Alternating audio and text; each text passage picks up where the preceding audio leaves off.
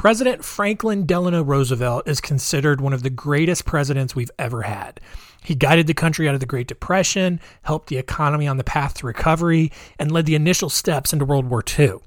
But there was another guy out there that, had he not screwed up so much, he may have taken the country in a completely different direction. And you're going to learn his story next on Our Weird World. Our Weird World.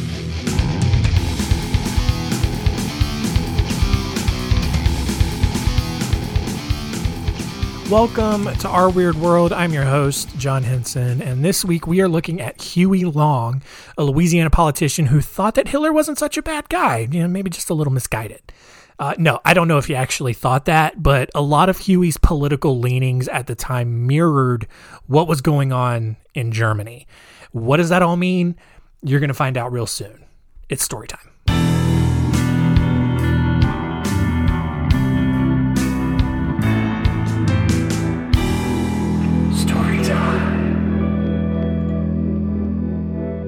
Huey Long was born on August 30th, 1893, near Winnfield, a small town in the north central part of Louisiana and the county seat, well, well, not a county, but the seat of Winn Parish, because Louisiana has to have different rules for their counties or whatever. They call them parishes. It's some French crap. I don't know. Winn Parish, though, was one of the poorest places in the state and in, in, what was already a poor state. And Long, along with most everyone who lived there, kind of grew to resent the wealthier people who lived in Baton Rouge and had the political control over the state. Although he was homeschooled at first, Long eventually attended public school and actually convinced his teachers to let him skip seventh grade because he was actually really smart. He also created his own club whose mission was to, quote, to run things, laying down certain rules the students would have to follow. And the teachers were not okay with that because they were the ones who were making the rules. And they told Long to stop, but he continued to rebel anyway. And he was eventually expelled from school and tried to circulate a petition to have the principal fired.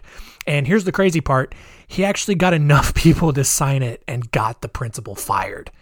Um, but despite not officially graduating high school, Long was awarded a debate scholarship to LSU, but it didn't provide enough money for housing and books, and so he just he couldn't afford to go there. Um, instead, he got a job as a traveling salesman before moving to Oklahoma, and he uh, tried to attend the University of Oklahoma College of Law, um, but he only stayed there for a semester because he didn't really take it seriously. He was also arrested in 1912 in Oklahoma for, quote, creating a disturbance in a brothel, um, but that ultimately turned out to be a case of mistaken identity. Um, the next year, Huey Long married Rose McConnell, um, who his girlfriend at the time, a court stenographer he had met in Oklahoma, um, and the two and the couple had three kids. And they moved back down to Louisiana, where Long got his law degree from Tulane University's uh, law school. And from there, he opened a private practice in Shreveport where he represented poor people against large businesses, primarily in workers' compensation claims. Um, although he, at the same time, like he invested in an oil well that eventually struck oil, but the Standard Oil Company, which was the one of the big oil companies at the time, they refused to accept the oil, and it cost Long over a thousand dollars, which was a ton of money back then. From there, Long developed a deep hatred for the Standard Oil Company, and he faced off against them in several lawsuits over the next few years, um, you know, and, and often ended up winning against them. In 1918, Long won his first political race by defeating Burk Bridges in the state for Louisiana Railroad Commissioner. Um, although he ran for governor two years later in 1920, he lost the race thanks to what he claimed was a rainstorm that prevented his poor constituents from reaching the polls because the dirt roads all throughout Louisiana had turned to mud and they just weren't able to get out and, and go vote. Um, however, Long ran again in 1928 and won, and the power of being the governor of Louisiana immediately went to his head. Within months, he fired every political opponent for working um, for every political opponent that worked for the state from past cabinet members in the previous administration all the way down to just state road workers. Um, even more, he appointed uh, every everyone that he appointed to a position to replace the people he had fired was expected to actually put a portion of their salary toward his political campaign, which of course he just ended up using for his own personal leisure.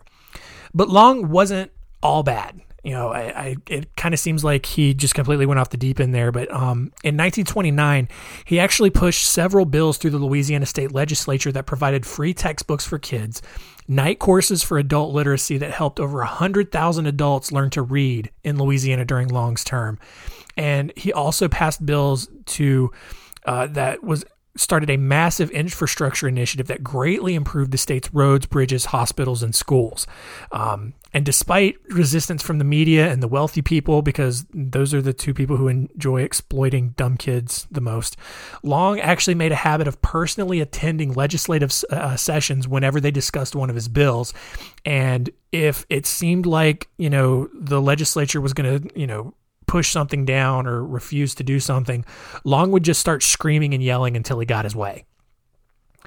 Later that year, uh, Long tried to enact a five cent tax on refined oil to help fund his programs. But the idea was so unpopular among the oil backed legislators, you know, you know, kind of being lobbied by the Standard Oil Company, that Long was actually charged with blasphemy, abuse of power, bribery, and mis and misuse of state funds. At you know, as his opponents just tried to find a way to impeach him. Like he had become such a thorn in the side of the rich and the and the elite in Louisiana that they they were just doing everything they could to try to get him out. Um, during the impeachment hearing, however, Long constantly interrupted what other people were saying and tried to end the session early, which actually caused a huge brawl to break out among the legislature legislators at the Capitol. Um, look, this isn't a political show, but this sounds really familiar. Like this, I mean, you know, maybe you know, maybe people aren't like fighting in the Capitol building right now, but you know, it's crazy. Like I don't know. To me, it just it seems funny that this storyline seems very similar to to what's played what's been playing out over the last you know year or so. Um, following the fight and the continued debate over how lo- awful Long was, the impeachment attempt failed, which only actually made things worse for Long's opponents. He started firing their relatives and friends from the state jobs that he held, and he just became more ruthless in getting what he wanted. Um, you know, at, at one point he was like, you know, I used to try to get things done by saying please. Now I just dynamite them out of my path. You know, I, I don't know if that's how he talked. That's just how he talks in my head. But that's exactly what he did. He started forming, uh, he began by forming his own newspaper to combat the state's other newspapers, which just so happened to be controlled by his opponents. Long's paper, known as the Louisiana Progress, glamorized his achievements and openly criticized his opponents. Companies that bought advertisements with Long's paper were awarded lucrative government contracts, which seemed shady. Um, he even tried to place a tax on other papers and prohibit the publishing of what he deemed slanderous material, which was only negative things about him. But that little bit was rejected. In 1930, Long announced his candidacy for the United States Senate. However, Sam Irby, a former employee who was one of Long's growing number of enemies, was started was had you know a ton of incriminating evidence against him about his corrupt political practices, and he was about to blow the whole thing wide open. And when Long found out about all the stuff that Irby was about to do, Long dropped out of the Senate race, resigned from the governor's office, and he voluntarily turned himself into prison. You know, he just could not take it anymore. Um, you know, and that's you know that that's the end of the story. I'm kidding. I'm, I'm, I'm kidding. Um, instead, Huey Long's brother Earl wanted to have Irby killed, but that, that was just too easy. Instead, uh, Long's brother in law, David McConnell, and Long's cousin Wade decided to hunt Irby down. Um, both men were members of the Louisiana Bureau of Criminal Identification, which wasn't an actual government agency more so than it was just Long's personal police force. When Irby found out the plot against him, uh, he went as far as he could possibly think to go, which just ended up being Shreveport on the other side of the state rather than somewhere actually far away like Canada or Mexico. Um, and so, because of that, Long's men quickly found Irby, who had checked into the Gardner Hotel in Shreveport, and they kidnapped him. Um, rumors quickly began going around that Irby had been sent to the state penitentiary in the town of Angola, but others believe he had been his body had been dumped in a bayou somewhere. Um, both of those scenarios, though, were too lenient for Huey Long. Instead, uh, Long's men drove Irby down to the coast, dragged him onto a boat, and rowed out to Grand Isle, which was a barrier island on the Gulf of Mexico. There, Irby was chained to a tree and tormented by a swarm of mosquitoes. And after Irby hadn't been heard from in a reasonable amount of time, people got suspicious and started thinking correctly that Long had something to do with it. Instead, Long just kind of played it off as a sort of weird coincidence. But people weren't having it, and pressure continued to mount. Long eventually produced a telegram allegedly from Irby to his mother, um, to Irby to Irby's mother. But in classic bad criminal fashion, Long actually misspelled Irby's mother's name. Um, and everyone kind of figured out that, okay, well, Long had something to do with it. And a few days later, he was summoned to federal court on kidnapping charges. Um, just a few days before the court date, Long went on the radio with a special guest, uh, a man who was claiming to be Sam Irby. And this guy claimed he had found $2,500 under his pillow at the hotel in Shreveport and feared for his safety with that kind of cash. Which, who goes into a hotel and just finds $2,500 in cash in their pillow? Like, not a great excuse. And so, fearing for his life, he just kind of disappeared. And then, once the interview was over, this this guy um, who was claiming to be Irby was quickly escorted from the radio program and stuffed into Long's limousine. The police were not c- convinced at all by the interview, and they started chasing after the limousine. And the pursuit it became a high speed chase and it was snaking through the streets of New Orleans and actually was described as one of the biggest police chases in the history of the city. And, and, you know, just weaving out of narrow streets and alleyways in downtown New Orleans. And somehow Huey Long's limousine got away. And actually, everyone kind of just forgot about it. Um, I mean, so much so that like Long actually ended up winning the Senate seat thanks to the majority vote of the poor people throughout the state. Um, there was just one problem. Long still had two years left in his uh, governor's position. And obviously, like every other well intentioned politician, would gladly relinqu- relinquish the governor's seat to take the United States senator seat, but not Huey.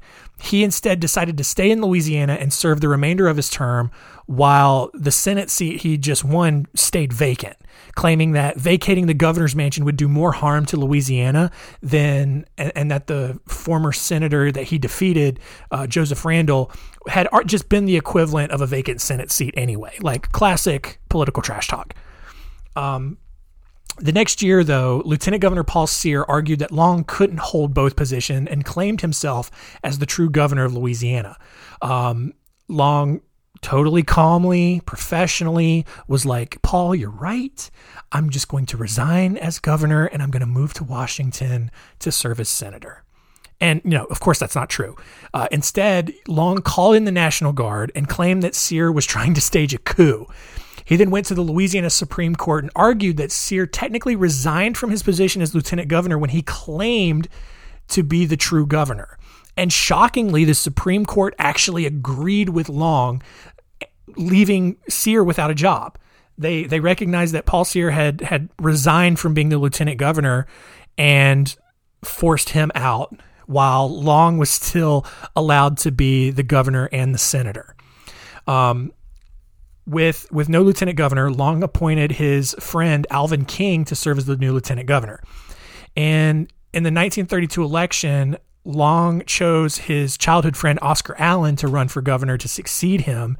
And with the help of Long's impoverished but majority voter base, uh, Allen won the election, which allowed Long to move to Washington to, to be the senator. Um, not surprisingly, Long made several enemies as soon as he got to Washington, including President Franklin Roosevelt.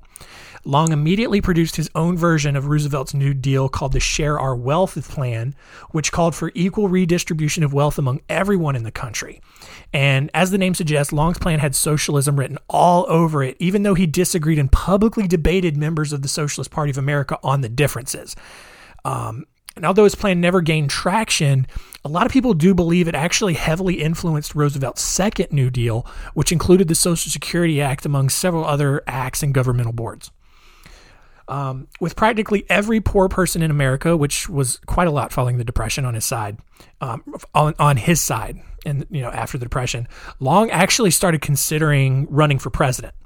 Um, his initial plan was to create his own party called the Share Our Wealth Party, which would split the Democratic vote with Roosevelt and result in a Republican victory. Then, according to like his evil master plan, the people would realize how great his share our wealth program actually was after the Republicans made things worse, which would then send him to just a massive landslide victory in 1940. Um, Long's plan and overall personality went on to draw several comparisons to what Adolf Hitler was currently doing in Germany. And by 1935, Long's opponents were getting really tired of him, and rumors of armed conflicts among his supporters in Louisiana started circulating. Um, at one point, 200 armed members of the anti uh, Huey Long organization called the Square Deal Association took over the courthouse in the East Baton Rouge Parish. Um, Long forced Governor Allen to call in the National Guard, declare martial law, prohibit publication of government criticism, and ban public gatherings of more than two people, which is exactly the sorts of things that Hitler thought wasn't a big deal to do. Um, on September 8th, 1935, Long was back in Louisiana at a hearing to get rid of another opponent, Judge, Judge Benjamin Pavy. As was tradition at that point, the you know the bill passed and Long was victorious over another political opponent. He got the judge removed. But as he walked out of the Capitol, Pavy's son-in-law, Carl Weiss, approached Long and shot him in the chest because you used to be able to do that really easily back then. Um, Long's bodyguards quickly returned fire and killed Weiss immediately. However, Long died from the bullet wound two days later. And um, you know, although he was kind of the American version of Hitler, Long's political influence still actually remains pretty strong in Louisiana today, despite his supporters splitting into several factions based on how socialist they thought Long actually was. Even more, Long's campaign technique of using radio commercials to get his message out, which was revolutionary at the time, continued to be used today. You know, he's the one who started that. Um, a statue depicting his achievements, which include vast improvements to the state's infrastructure, education, and healthcare, sits at the 34 story Louisiana Capitol building, which, at least as of right now, is still the tallest Capitol building in the country. And it's the one that Huey Long insisted on being built um, since the old, you know, he actually actually ordered the old Louisiana Capitol to be torn down in place of this 34 story Capitol building because he didn't think the old Capitol building properly reflected how great Louisiana was. And that is the end of our story.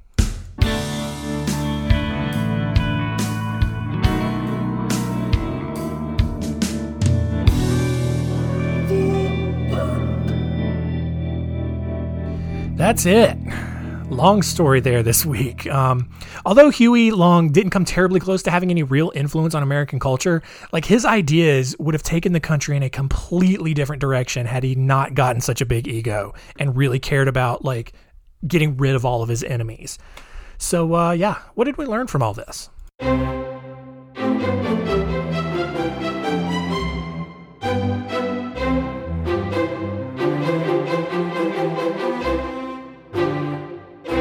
What did we learn? Number one, Huey Long was America's Hitler. Uh, although Hitler did some good things, we mostly just remember him for the bad stuff. Huey made great strides in education and infrastructure for Louisiana, but that really gets lost in all the other crazy stuff that he did. Uh, number two, many people believe that Long's political plans heavily influenced President Roosevelt's second New Deal, which included the creation of Social Security. So, you know, we have Huey Long to actually thank for that. Um, possibly. Uh, and number three, Huey Long invented political ads for the radio, which continue to be used today and have evolved into TV ads. So, so yeah, thanks for that. Uh, totally love the months leading up to an election when we get to sit through all the f- freaking TV ads. Thank God for DVR.